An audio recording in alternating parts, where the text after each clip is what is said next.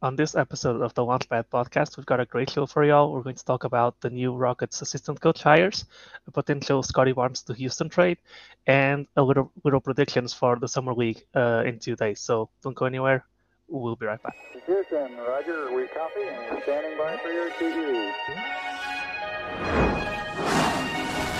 They throw it up. Oh, there goes Jalen Green. Humans can't fly.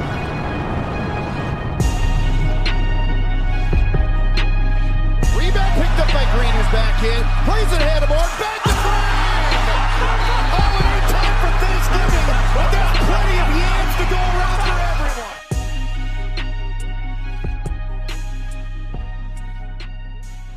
Welcome into the episode of the Launchpad Podcast presented by Clutch City Control Room. As always, I'm your host, Don Knock. Uh, you can find me on Twitter wearing my new Jabari Smith jersey. This is definitely not a, a John Wall uh, reskin. Um, yeah, you can find me there at Don Knock. You can find the pod at Clutch City CR. If you go in the description there, you can find the link tree that has the YouTube, Spotify, and Apple Podcast links. Uh, we want to thank everyone that left a comment. We're actually a little low on comments last time. So if you're watching YouTube, let us know what you think. I think personally that there are going to be a lot of people that have comments and things they want to, to say uh, in the YouTube section this time. We have a good show for y'all today, some some hotly contested topics. As always, I'm joined by my co-host Paulo Alves. Paulo, tell the people they can find your stuff. Y'all can find me on Twitter at Paulo Alves NBA. That's P A U L O A L V E S N V A. Everything I do from podcasts like this one to the live show on Twitter Spaces will find itself linked on there. And as per our contractually agreed to bi-weekly appearance, uh, we have none other than Jackson Gatlin of Locked On Rockets. Jackson, tell the people where they can find your stuff. Uh, you can track me down on Twitter at JT Gatlin. Of course, I host Locked on Rockets five days a week. I host Locked on NBA Mondays. I host State of the Rockets, uh, 17 million Rockets podcasts. And then here, I, I we haven't been, we haven't had a chance to catch up in a minute, guys. Like I'm usually here bi-weekly. We talk about whatever's going on with the Rockets, and just schedule's been so crazy as of late with the draft and everything else going on. But we've got a lot to talk about in today's show, huh? We do, we do. And we finally have some games that are coming up. We'll talk about those in the final segment.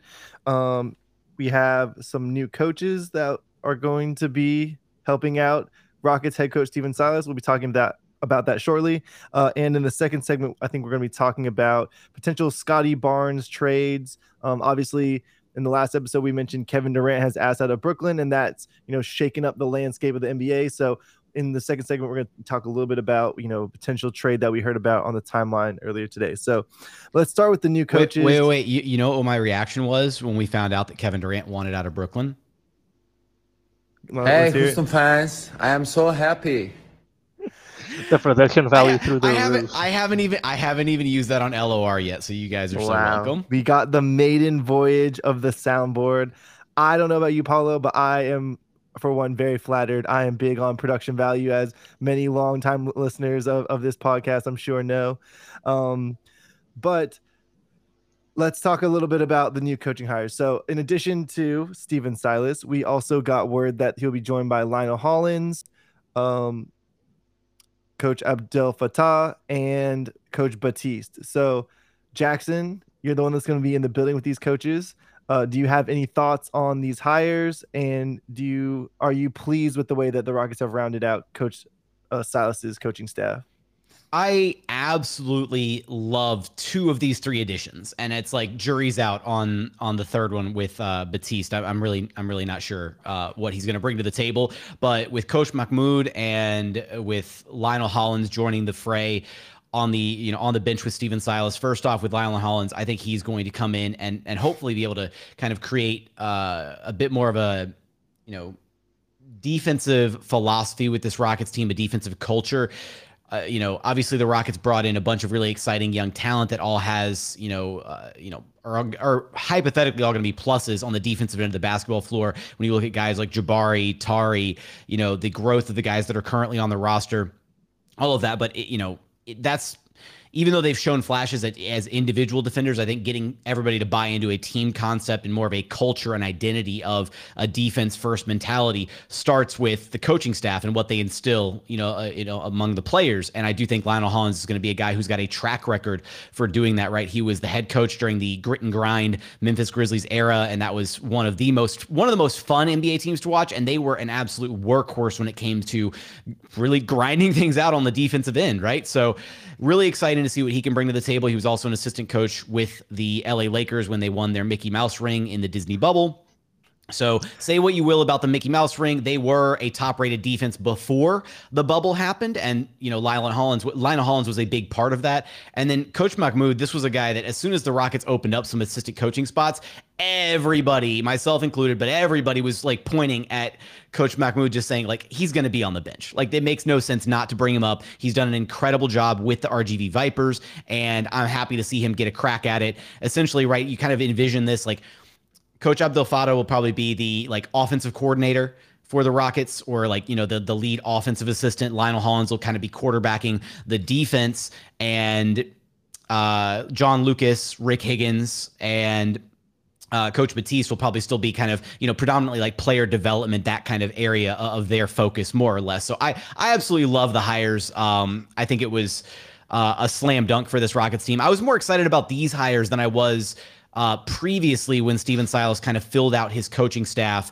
before with the names Will Weaver, Jeff Hornacek. Like I loved Will Weaver. I was a little upset to see him go. I really thought he had a lot of potential. Right, this was a guy that you know had some head coaching offers out there and ultimately decided to join the Rockets as an assistant. So I thought he you know potentially might have also been like the head coach in waiting if things didn't necessarily play out the way they wanted to with Stephen Silas. So to see Weaver go was kind of a, a you know a heavy blow. But I'm really excited about the addition of three of two of these three guys. Again, jury's still out on Batiste at this point. Yeah.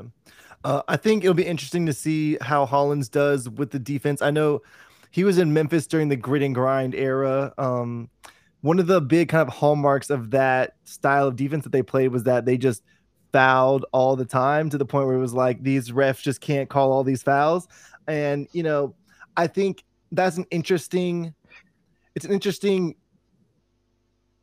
uh, dichotomy, I guess, between the way that this team wants to run on offense, right? Because if you're fouling a ton and stopping the flow of the game, um, you know, this is a team that could be really good in transition. I mean, Tari Eason looks really good in transition on tape. Jalen Green is obviously very good in transition. Josh Christopher, Jabari Smith, Kevin Porter Jr. I mean, the, the list just keeps going on and on and on of these guys that, you know, can be great transition transition players. Um, so if you're playing this, you know, quote unquote grit and grind style defense where you're just hacking and fouling a lot, I, I'm I'm interested to see how that plays out, you know, in practice um, with how much they want to get out in transition. But I will say, you know, having guys like Tari Eason and um, and Jabari Smith to guard on the wings, where they're just really ball hawking long guys that like to just reach, you know, their their pterodactyl arms in there and, and rip the ball out and get in transition that way. I think it'll be interesting to see, you know, how that style uh, meshes with the physical tools that those guys have, along with Josh Christopher, um, and you know, I'll even say Kevin Porter Jr. You know, we had, we saw games last year where Kevin Porter Jr. Uh, you know had multiple steals in a single game. So you know, I think there's a lot of guys that play passing lanes um, on this team, and I want to see if this coaching staff can get these guys to you know defend with their feet some as well, and not just play in the passing lanes.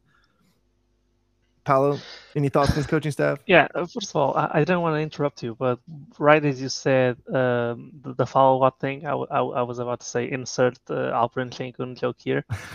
no, I'm joking. Uh, I, in general, I think that it's it's. I think I, I found it really valuable that Stephen Silas has kind of identified what he's not great at, and he went and got coaches that fill that void. Um, we know, or I think Feigen reported it, that back back when the Rockets hired D'Antoni, Stephen Silas was also one of the, the finalists, and and his uh, assist or his main assistant at the time was meant to be if you if he were hired was meant to be uh, coach.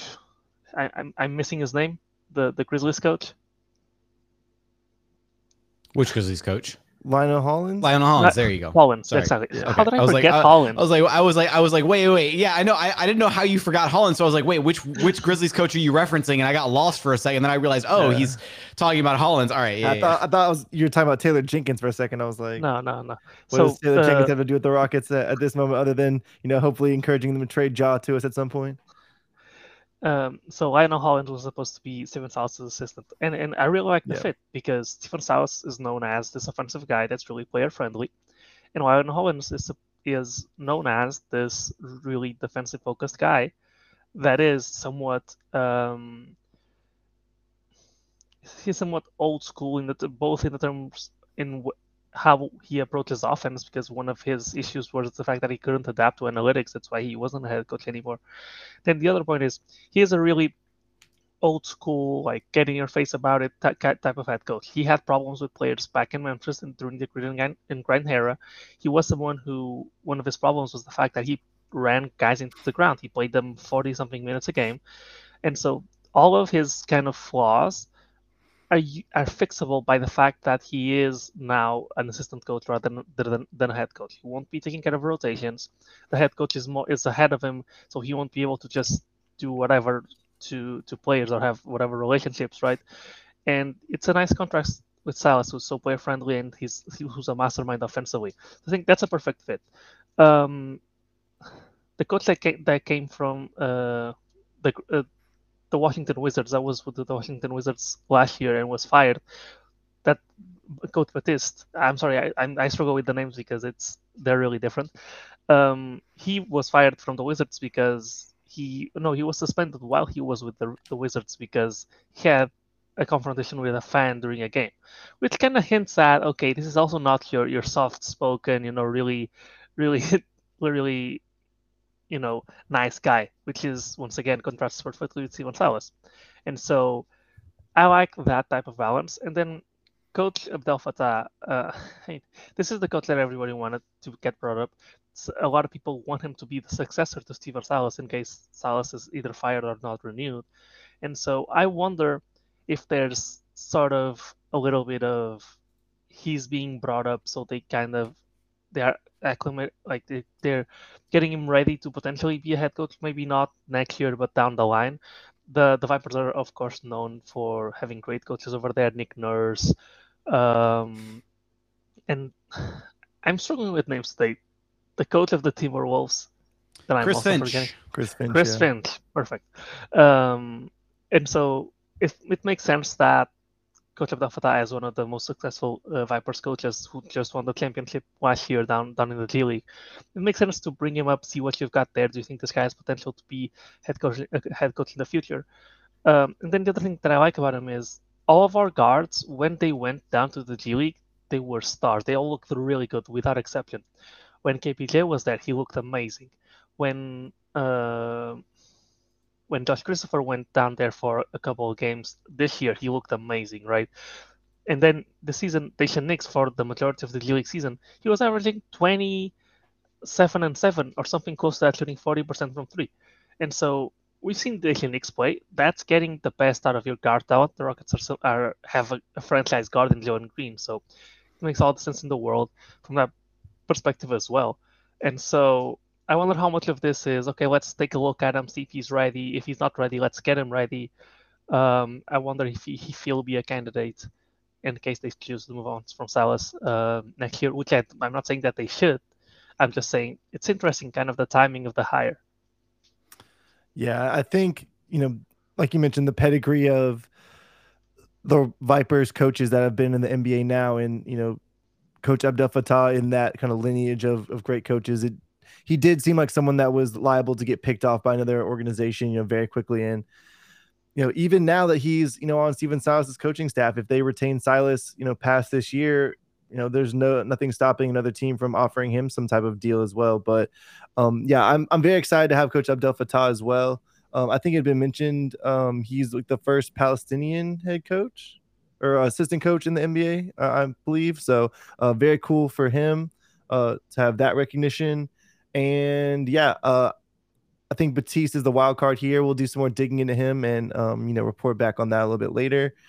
But I think that's going to do it for. Well, actually, let me let me get one more point in here. I, I think I just want to comment. Wow, Don, what on- if I what if I have one more point? What the hell? Do you man? have one more point? I do. I mean, it's Okay, nothing. alright. It's not. It's nothing major. It's just I, Okay. I. I do like the fact that you know Paulo already you know highlighted this point. The reporting from Jonathan Feigen that uh, had Silas been the guy for the Rockets back in 2016, Lionel, Lionel Hollins was on their radar to bring him in as the as you know more than likely probably at the time you know either his lead assistant or at least you know one of the top assistants to kind of help anchor the defense. And I just love how that mirrors right what they wound up still doing with Mike D'Antoni and Jeff Bzdelik. Right, is they brought in Mike D'Antoni, a guy who was renowned for his offensive prowess. You know, a, a, a coach who was going to absolutely have zero issues on that side of the basketball. So what do you do? You balance him out by bringing in another guy in Jeff Bzdelik to quarterback the defense to you know organize that side of the basketball. And there was a lot of success in doing that. So even though it's you know maybe a couple years too late here with Stephen Silas in the sense that like he's already got a couple years under his belt and it would have maybe been nice to have Lionel Hollins around from the jump instead of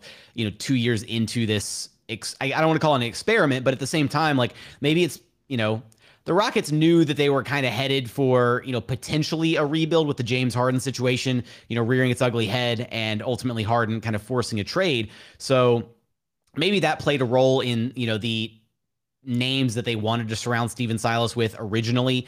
But at the end of the day, I'm happy with the addition now, and I'm really curious to see how it all plays out. So Yeah, and you just reminded me of of another point. I wonder how much bringing Lionel Hollins in right now is a little bit of a of a you know a vote of confidence for Stephen Silas, right? Because this is clearly someone that Silas liked. So with one year left in in Silas's uh, contract, I think it's interesting that they went and got a guy that he likes. And the other the other thing is this is also the guy uh, Lion- Lionel Hollins that was the defensive coach for the Los, the Los Angeles Lakers in the bubble, right? I think you mentioned this earlier.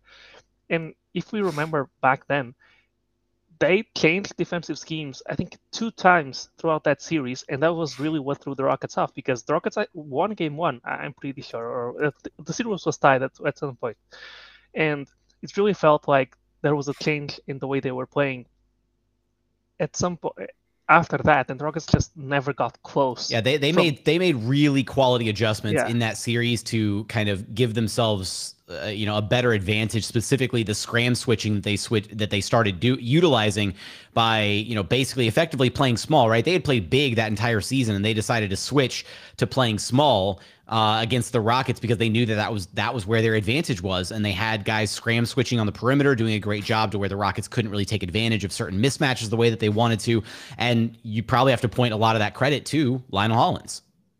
Exactly. And so I think back then um, I was really unhappy and, and I complained a lot about Mike, Mike D'Antoni because I was like, we're clearly getting out coached. And he was a big part of that. And that's one of the things that I value most um, on the team. I know we're still not close to playoff contention, but that ability to switch gears on the fly that the Lakers did was some of the most impressive coaching. I, I remember watching and, and clearly being able to tell, okay, we're clearly getting out coached here. Like it's not just the players, it, it's their systems just absolutely countering us. It, it was we got to one and one, and then from there on out, we got some games that were close at some points, but it, it always felt like we were like we were punching upwards, and so it. I really value that, and I think that that will be really interesting to see as this team develops. That our defensive philosophy might not be something in specific, but rather but rather them work on a different scheme and being able to implement them against different teams. Perfect. So we're going to go to break. When we come back, we're going to talk a little bit about some fake trades that we came up with that, you know, stem from the Durant news that we mentioned at the top of the show. So don't go anywhere. Those will be very exciting when we come back. And continuing into our second segment here on the Launchpad podcast, we're now going to talk a little bit about some Scottie Barnes to the Rockets trades that you know people cooked up over the last couple of days while they've been you know anxiously waiting that Durant Woj bomb to finally hit or the Sham Wow, you know, whichever you prefer. Shams has been he had been in the lead for a little while. Woj had messed up around the draft, but I think Woj, uh, you know, put his foot back down uh, on Sham's neck a little bit during free agency. But all right, Paulo, we're gonna throw to you. You have the trades for us. Uh, give us the first mock trade. I I didn't quite want to go about it as just a mock trade. I think the, the interesting way to go about this is I'll, I'll mention like general format. It can apply to different teams. Um, and I think that the biggest discussion on Rockets Twitter is how much of the Brooklyn uh, Nets picks are you willing to give up for a player like Scottie Barnes? And so the concept is the Raptors are, according to Woj, kind of the front runner or, or the leader in the clubhouse was what, what he was called, the, what they were called, um, in a trade for Durant, right? And when you look at Raptors roster, if you're trading for KD, right, you're trying to win now or within the next two, three years. Um, and so looking at that, a guy like Pascal Siakam and, and OG Anunoby are probably better suited to help you do that while still being really valuable and really young.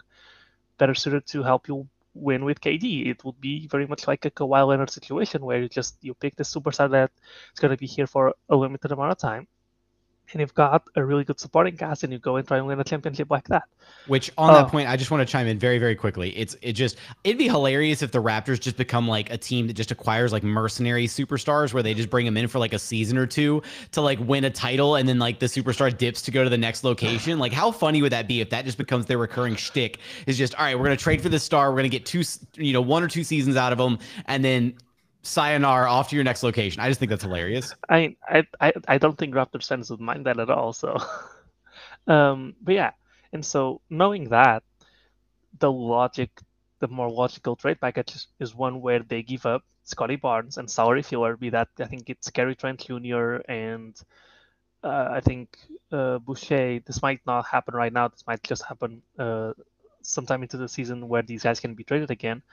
I think it's December fifteenth usually. Um, and so it would be that salary filler plus Scottie Barnes plus your James Harden trade package or a variation of it from the Raptors to the Nets for KD. And so what this gives to the Nets is an, a really interesting option because they are not getting win now players. Scottie Barnes is a really good player, but he's not going to help you win now, especially not with Ben Simmons, who it would be really hard for the Nets to move for good value considering he hasn't played in a year and has all the questions with him and the long contract, and even the the fit issues that Ben Simmons brings to any team, the fact that he can shoot, etc. And so, knowing this, I think the Nets would be very much interested in maybe rerouting Scottie Barnes to Houston in specific. And Houston is in a really unique negotiating position where they own the Nets' future. And if they're sending Scottie Barnes to Houston, Houston has the ability to give them their picks back and allow them to tank, right? Because the Nets right now, they all they, they say clearly we don't want to tank, we want to like try and make the play in, right? They're they're going to try to make the best that they can do with the, the pieces that are left from the KD trade and the Kyrie Irving trade. And that's only because they don't have their pick. So there's no incentive to being bad because they're not going to gain anything from it.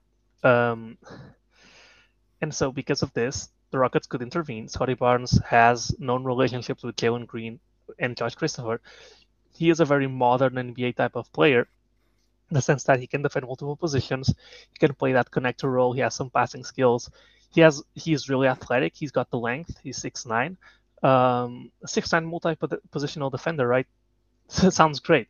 He has some questions with his jump shot, although he did shoot 30% from three and 74% from the line. So there's reason for optimism there and it's just a really high upside player with, with a really high floor as well. Obviously, the the rookie of the year of the last season, who, who fits really well with a team that, if if you count Jabari and Jalen Green as the two main core pieces, he fits perfectly with them.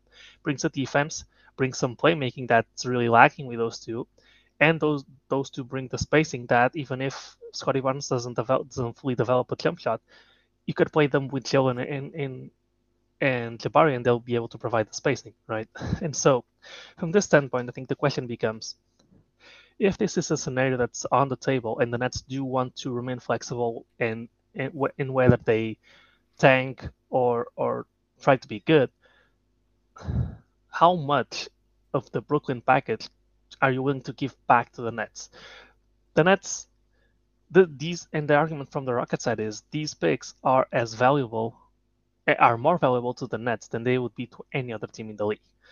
And the other thing that the Nets bring that's unique is if the Rockets want to trade the swaps to any other team in the league, they need to trade their own side of the swap, which means even if the Rockets are the worst team, the other team, the team you're trading the pick to, keeps the pick anyways. You no longer have that pick. What you can do with the Nets is you can undo the swap. And so you no longer can swap the pick with the Nets. So they can tank that year and not risk the Rockets being better than them and taking their pick.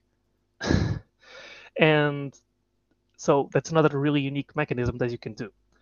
And so I don't know, y'all want to give how much you'd give up first, or do y'all want, want me to say first what I would give up for a guy like Scottie Barnes? Let's hear what you would give up first. I'm looking for something real quick, unless Jackson wants to go. I mean, I, I I love I love this discussion because I love how unique this situation is because it's almost like there were there were some discussions that uh, you know go I remember going into last year's draft surrounding the Rockets pick and the potential swap to OKC and all of that. I remember discussing a few scenarios in which the Rockets would potentially be able to pay off OKC to remove the swap off of that pick, right? Because the Rockets looked like they were going to be the worst team in the NBA, and losing that pick, you know, had it fallen to five and completely missing out on a top prospect would have hurt. So, like these hypotheticals of what would you be willing to forfeit in order to like regain control of your own destiny? That's a really like fun position to be in when you're the team operating and negotiating from the like the position with the leverage and that's exactly where the rockets find themselves in this position with the brooklyn nets so for me, I think the argument ba- it kind of boils down to right. You're you're going for a known quantity in what Scottie Barnes is right now. I mean, he's already won Rookie of the Year. He is a piece that can mesh with you know a, a variety of other stars on a roster. He can be, like you said, that kind of connective tissue piece to a team um, imagining him playing, you know, either the four or the five, maybe even, you know, hypothetically, he could play the three, like situationally. I mean, he's got the defensive chops, I think, to do it, but I, you know, four or five, pretty much, right? But just a lot of positional versatility with him. And when you look at all the pros that he brings to the table, I, I don't know. I, you know, wor- worst case scenario for the Rockets would be like, you know, if the Brooklyn Nets decide they want to flip Kyrie Irving for Russell Westbrook, right, and let Russ just be the, you know, the guy who's going to raise the floor just high enough to where those picks are going to be like late lottery best kind of thing, then you know suddenly the Rockets are in a you know uh, you know they're they're in a crappy position because they you know th- those picks aren't going to convey as top assets right? They're not going to convey as top five you know top five top three pick or whatever. You don't have brooklyn net you don't have the brooklyn nets finishing with a bottom record all that kind of stuff depending on how they navigate this trade with kd and so i think you're running the risk of if you don't capitalize on the picks right now, you're running the risk of them not being worth their like, you know, maximum top dollar value if you try to hold out and just kind of see how the situation plays out with Brooklyn. Whereas if there was an asset on the table, a player on the table like Scottie Barnes, and you could say give up, you know, two of those future picks or remove some of the swaps and give back one pick you know any any variation permutation of that right? I think you have to heavily consider doing it. And i think that some rockets fans have been like vehemently opposed to this idea. They're like no no no hold on to the picks right? Like don't don't trade the picks. Nobody's worth it. Just you know see what the picks turn into. The picks could turn into nothing. Like they could just be mid-tier first rounders and that would be really disappointing. I, I think i think for me um it's not that I'm opposed to using the picks and cashing in for someone, but I think one, I think it's still a little bit early. Um, it's not early in terms of when you know maybe the opportune time to use the picks, but I think cashing in for someone like Scottie Barnes with where we are in our cycle is just a little too young.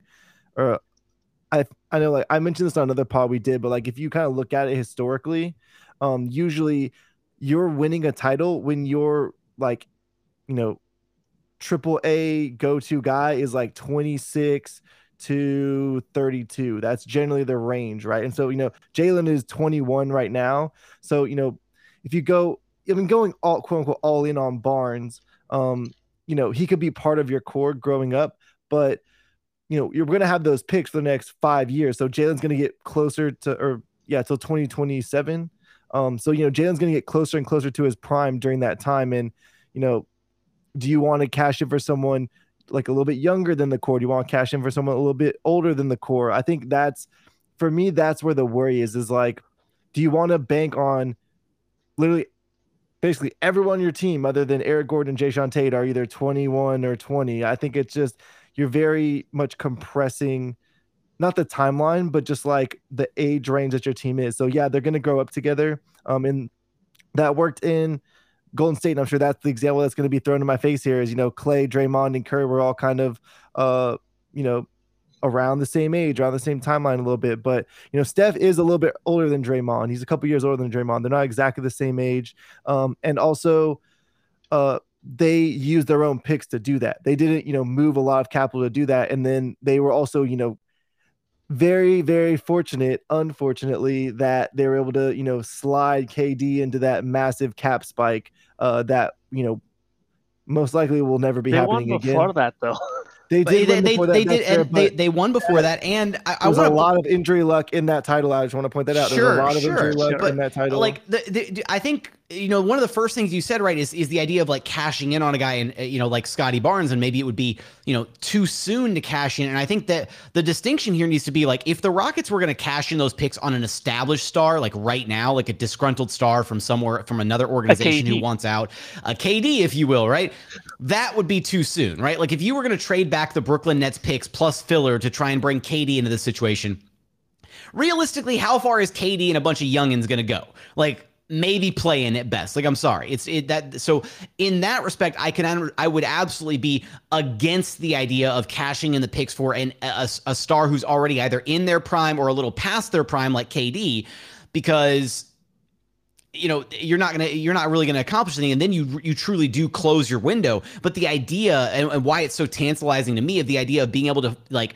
guarantee that those assets convey into what you're what is reasonably going to be a star caliber player in Scottie Barnes right now at this very moment, somebody who matches the timeline and who can grow and like coexist with all these other Rockets young players and you know I won't say fits a need that they have on the roster, but again, the idea of rolling out a lineup that included Kevin Porter Jr., Jalen Green, Jabari Smith Jr., Scottie Barnes, and Alperen Sengun, like what the hell? Like that is that's an absurd lineup. And so even if the Rockets had to give back, you know, maybe one or two, you know, one or two pieces of, you know, one or two young guys to kind of, you know, help the Brooklyn because maybe the Brooklyn Nets don't want an established player at that point. Maybe they want a KJ Martin or a Tari Eason or a TyTy Washington, right? How much are you willing to give back in addition to some potential draft capital for a guy like Scottie Barnes?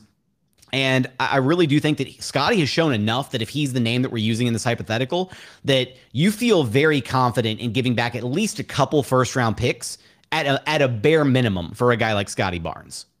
Yeah, and so the other thing to me is I, I've had this discussion in various group chats and in the spaces over the last few days, and and some of the concerns that that people bring up is, and to me the most valid argument against it is how high are you on Scottie Barnes? Because if you think he's going to be an All Star, and I do, Uh, and if you think his game is versatile enough and contributes to winning, which I do, then it's pretty much a no-brainer because rookie rookie of the year players in stacked drafts that are versatile defensively that can contribute to winning in multiple forms that are that are 20 years old, which is what Scottie Barnes is, they are not available on the trade market. This would be a once in like a once in what's the last time a guy like this were, was available, right?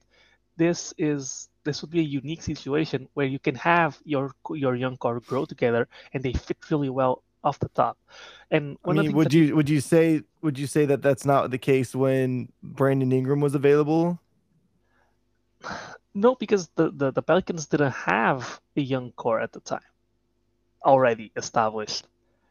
But the They had Lakers had a young core that they're trading. I'm saying you said when's the last time was a player that like this stature was available? And I'm saying when Brandon Ingram got yeah, traded. the Ingram was the last guy available, but that situation it, it's it's weirder. Yeah, I wasn't. Because I wasn't comparing the yeah. situations. I was mentioning a player of that caliber being available because you like the way you framed that was like this hasn't happened since you know 1939 when we were playing no. in dirt with Converse shoes, and I was like, let's slow down here. You know, someone No. got traded of this kind of stature like a Yeah. few years ago. But I mean, it's not usual. Like those things usually don't happen. And even Brandon Ingram was four years ago.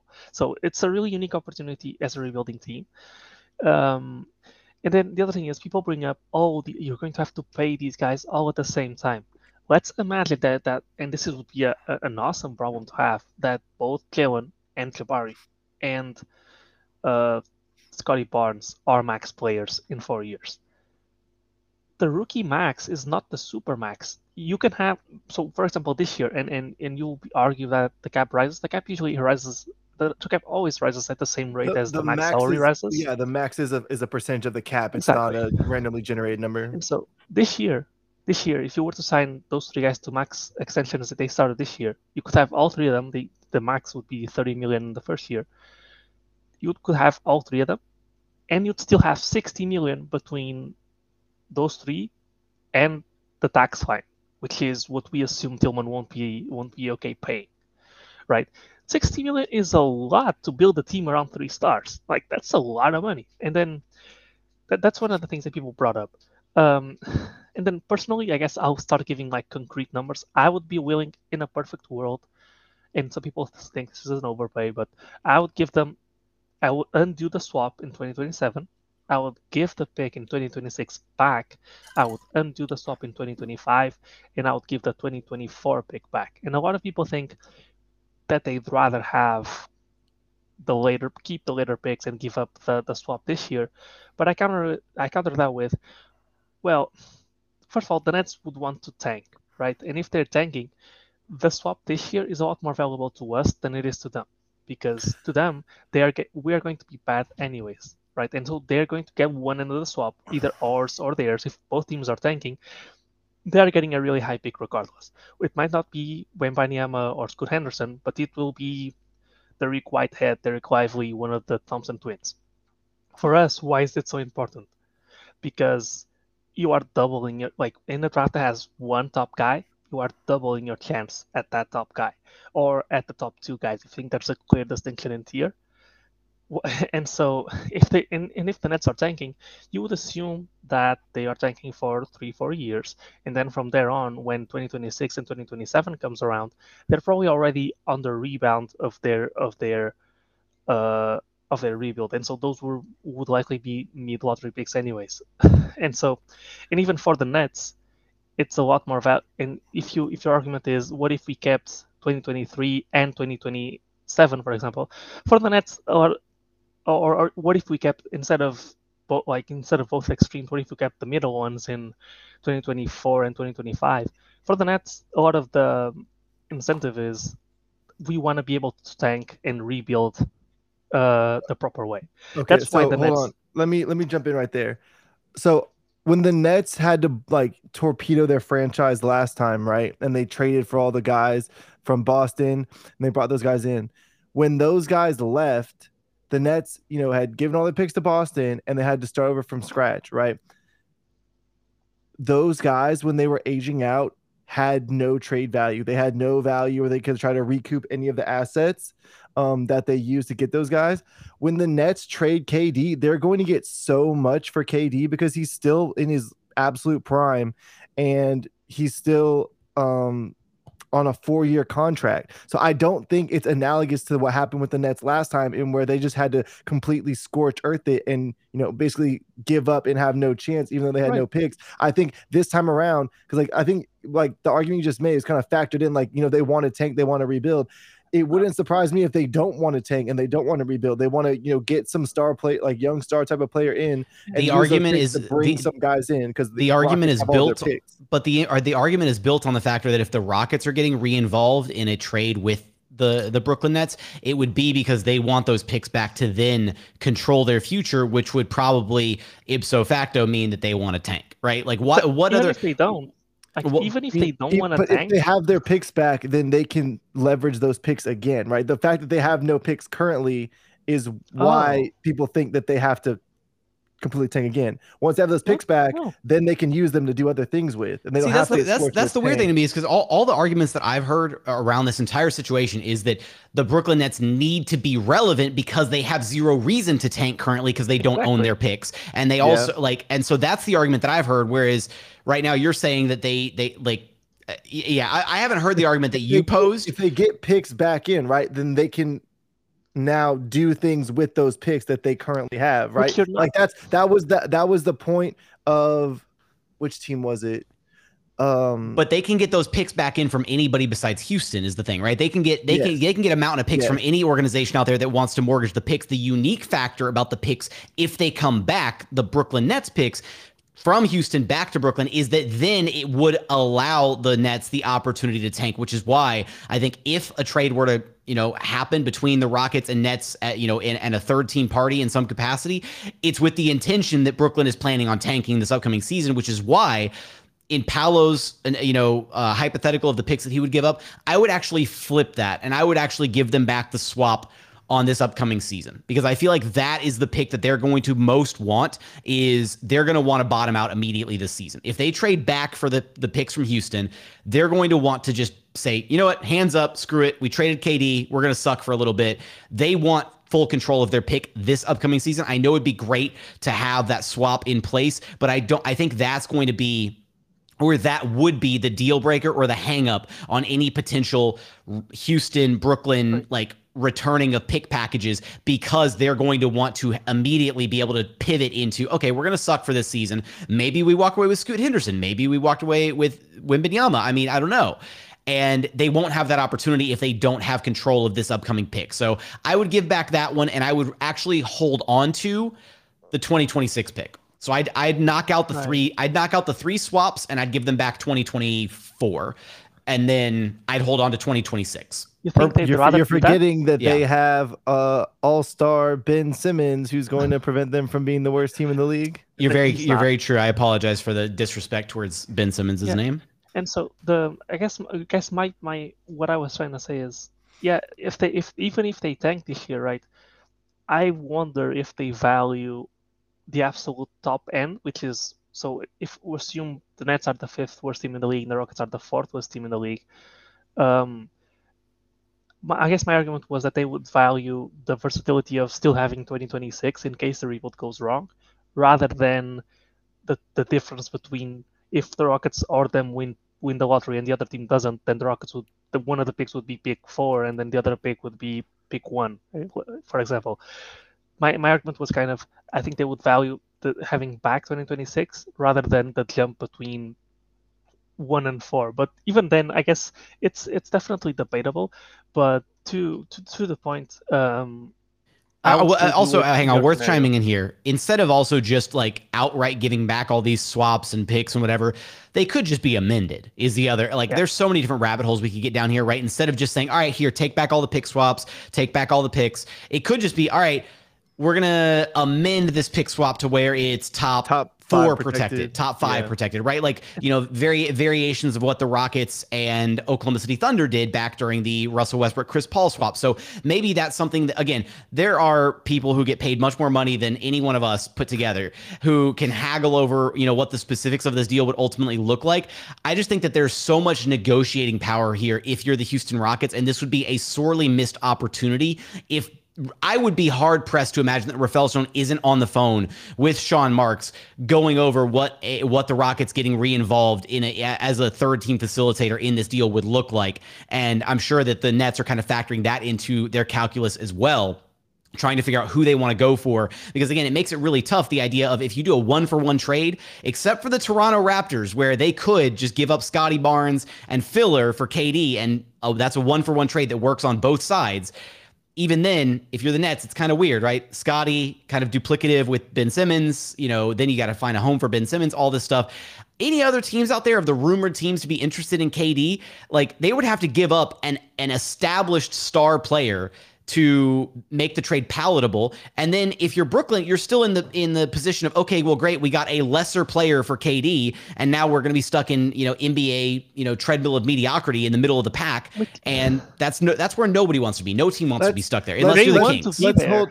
Let's hold this. We, we, let's hold this thought real quick, and let's go to break. And we come back, we'll okay. talk a little bit more about this, uh, and then we'll talk a little bit about summer summer summer league predictions. Sorry. Uh, so don't go anywhere. We'll be right back. And we're back. Uh, Don, you you you don't get to rejoin the, the the podcast. I'm the host now. I'm taking over. The conversation is too good. I'm I'm singling you out. Okay, uh, you're you're not the host. I'm joking. I'm joking, guys. Um, so getting back to the conversation because I think that was really interesting. I think that's what the Nets want. I, I think that the hard part about it is because they have Ben Simmons and he's a designated rookie extension player, they can't get any young stars because they're all on max contracts signed, uh, like signed um, after their rookie contracts, and so they can't really. It's it, there are really few teams that can actually get them. Um, that can actually get them a star, and so I think the, the beauty about this trade as well is besides them getting their picks back, they would also probably get picks from Toronto. Uh, I don't think it's Scottie Barnes for for KD traded. I don't think it's a straight up trade, and so they would be very much in a really good position where they have Ben Simmons. If they wanna, they can play Ben Simmons and re up his value as a as a rebuilding team. Uh, they have a lot of shooters, so they can be somewhat like they, they can sell tickets with Ben Simmons was a bunch of shooters plus even if they're a bad team, and then they can flip all of these uh, all of these role players at the deadline that they're going to give max like big roles to. Um, they can develop Cam Thomas, for example, as well, and so and they're in a position where They, they're they just signed T.J. Warren, so let's uh add that to the, the Perfect. equation as well. Yeah, no, that, that's a perfect guy to let have the ball in in your in his hands a lot for the first three months, and then flip him to a contender because he's on a minimum contract and he's overplaying his value. Um, and so they're now in a situation where they can tank. They're going to get a premium asset in a premium draft at the end of the year. They are upping the value on their current assets, and they have another team's future uh, in their hands, just like the Rockets have, and they would be in a really similar position to what the Rockets were a year or two ago. i- i- in the sense that- Eventually, no no NBA team is going to own their own draft picks. Every team is just going to own every other team's picks, and it's going to be the funniest thing. That so Well, the right, Thunder like own half of completely random. No, completely like slightly random sidebar here. Like my mom, who does not care about sports in the slightest, was like. Has has been like she like checks out the show occasionally. She'll like ask me, she's like, "So what's up with Jabari Smith?" And I'm like, "Oh, you're so sweet for like actually like you know humoring me." She's like trying to learn how like draft picks work and stuff, and like I'm explaining picks to her, and she's just like looking at it like somebody's trying to explain like advanced calculus, and I'm like, I'm like, I know it's really dumb. Like no team actually owns their own picks, and like she'll be like, "Wait, so this team owns this pick? How did they get this one?" And I'm like, I'm trying to like boil it down as much as possible. It's just Well, hilarious to somebody who's not back used to it. 20 back in 2014 they traded their second rounder to this team and traded it to this you know, like it's it's crazy when you actually You think look like about, the meme from us. It's always sunny in Philadelphia, yeah, where you're yeah, like at the conspiracy board and you're like, ah. so so we have to move on to the summer league stuff. So I think we, it would be cool to close with just rotate and give what you'd give up in this Scottie Barnes specific thing. Personally, as I said, I would give up 2027, 2026, 2025, and 2024. Two of these are swapped, so I would undo the swaps in two of them, and I would give straight up the picks in the other two. Uh, I could be pursued to uh, or persuaded to um, maybe some maybe change protections in some of these and give and, and give up the I would also be willing to do what Jackson said in, in undo the swap this year and um, be a normal team in the lottery and and then give up 2024 2025 swap keep 2026 pick and give up 2027 swap again I would also be down for that um, but ultimately the equivalent value of two picks and two swaps is basically what I would be willing to give up for, for someone like Scottie Barnes because I think that's instantly one of the one of the best young cores in the league, and the Rockets are already pretty close to having the best young core. But I always think that would be the clear cut best young core. They'll fit together great. The the the defensive mentality of this team would be great. Uh, Scottie Barnes is another guy, another great locker room guy, and he's friends with Jalen Green and Josh Christopher, who are not two important players for this team. Uh, There's a lot to like there. It might be really expensive, but I don't think ultimately we'll end up. If we don't do the trade, we will end up getting out of the Brooklyn picks as much value as what Scottie Barnes is worth. Couldn't have said it better myself. That's pretty much where my head is at. And you already re-upped on what my trade version would have been. Again, I, I do think that that's going to be the deal breaker in, in this hypothetical scenario would be that 2023 swap. So yeah, I'd give up. I'd give up the two swaps and or three swaps, one pick, and I'd I'd want to hold on to one of the two like actual picks because I feel like the pick itself, as far as trade value, has some you know has a little bit more like intrinsic value than a swap does because then that becomes like another trade chip that you can use as an organization further down the line. And i think that's the trade-off there is if you're giving them the you know the olive branch of all right here's your pick back in 2023 we know this one's really important to you because you're going to suck right away like i feel like you could they could acquiesce to the idea of holding off on giving back that 2026 out pick outright. And then like you said right maybe floating in some protections or stuff. But i you know straight up three swaps one pick back to brooklyn for scottie barnes and putting them in control of their own future that's a huge win i, I think if you're brooklyn. I would not give them two Brooklyn picks back. I would maybe give them one pick, undo two swaps, I would okay. I would give them one swap back, one of their picks back. I would amend one swap, and I would give them the Milwaukee pick, and that's probably about as far as I would go. Don coming out of left field with a completely unrelated pick to this entire package. He said, "You know what? You can have Milwaukee's pick. How's that? Yeah, I don't. I don't care about that. you, pick. you're gonna take Yeah. Milwaukee's pick and you're gonna like it. Yeah, Well, so um, okay, this is this would be another tangent, but You're so exasperated in this podcast, Paulo. Just so much, so much. because I'm like, 'cause why I'm don't really y'all excited. like my Barnes trade? Why are you throwing out other Barnes trades? No, He's 'cause like, I'm really worked so hard on this. I really I really like this kind of um is there We're gonna have to do an overflow space after we're done recording the pod. is there any young player in the league other than your obvious untradables from a team that might trade for KD that you'd take for a bigger package from Brooklyn Don? Evan Jalen- Mobley. is Jaylen Brown an untradeable? No. I think for KD Probably no. Jaylen Brown. You would? Damn. Yeah. Okay. I really like Jaylen Brown's game, even though uh, we would have you know rather- the, the, the non the non dribblers in uh, Jaylen Brown and Jabari Smith. I'd rather Um, I just think. I just think he's very good.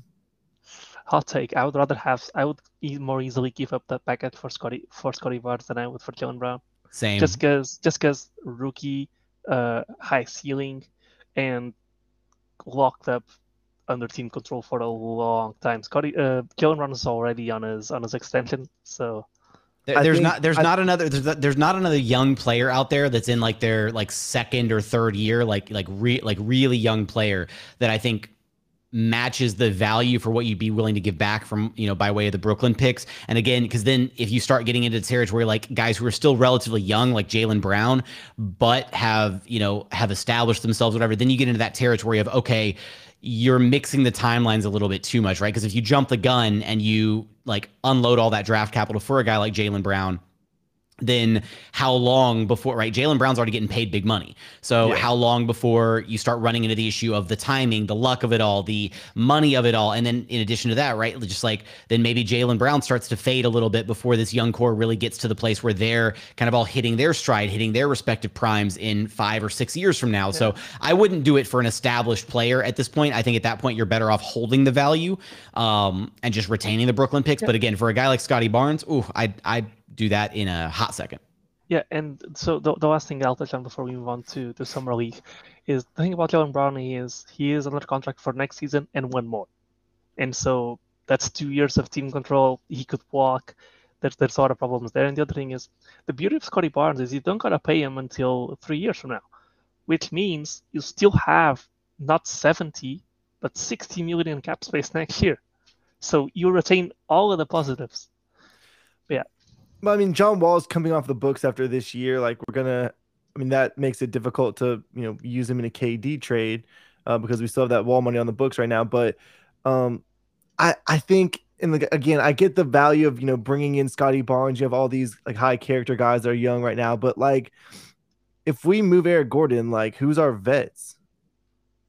Like we have no vet leadership on this team other But than you got Boban. Eric Gordon still.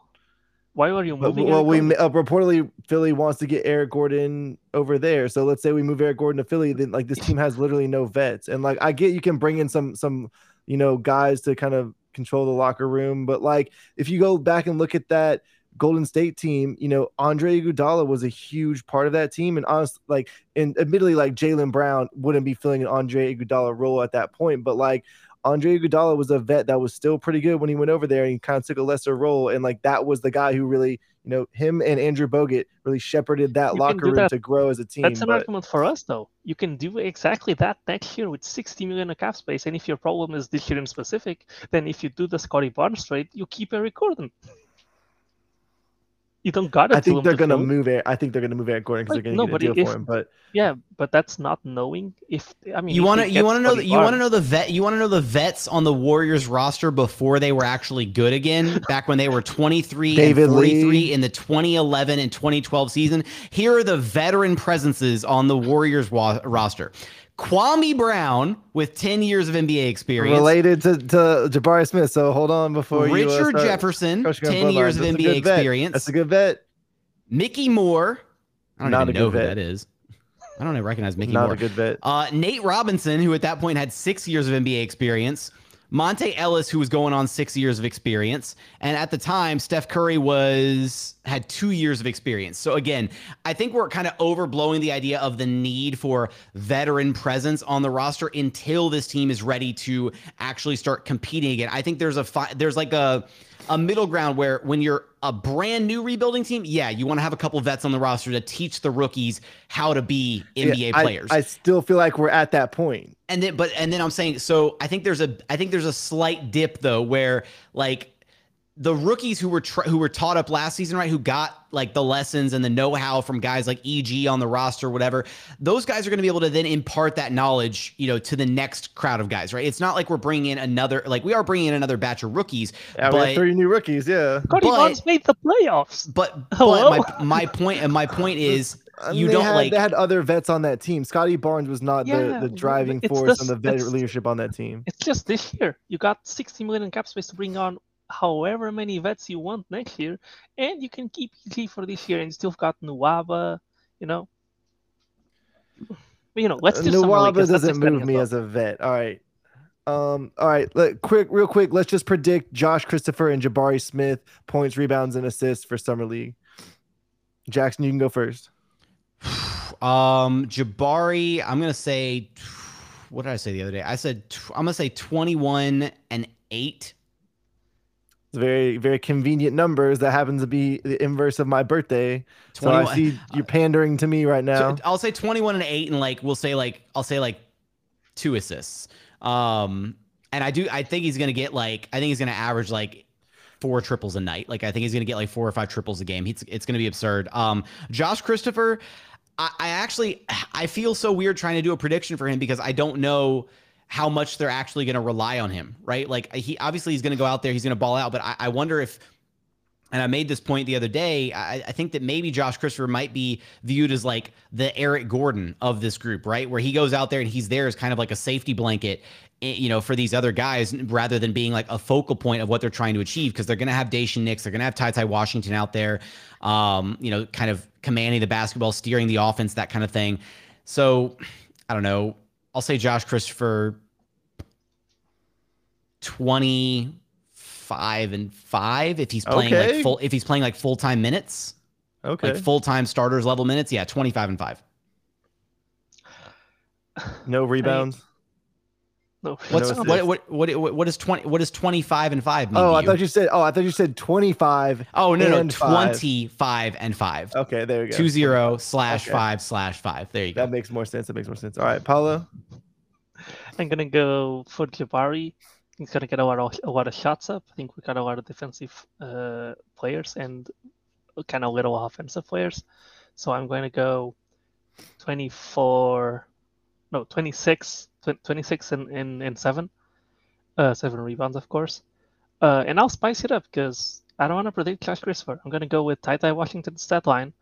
Uh, in games he plays full This minutes. He's going. going off script again. What are you doing? All right, go ahead. I can Let's do what I it. want. Mm, Um, I'll go I'll go 14 3 and 5. All right. Well, since Paulo did a DNP CD on uh, Josh Christopher there, Josh Christopher, who I Josh Christopher, who I asked specifically for you to get a picture with, and this is how you repay me. He's Uh, gonna play like one game. He's too good. Okay. Anyway, so my predictions I'm going to say Jabari Smith. I'm going to say 18, 7, and 3. Um, I'm going to say Josh Christopher 22. I think Josh Christopher's going to do a lot, honestly. I think he, people are going to be mad he's doing too much. 22, 6, and 4. There we go. All right. everyone, get everyone, mad- please speak people now get- if you ever hold your peace.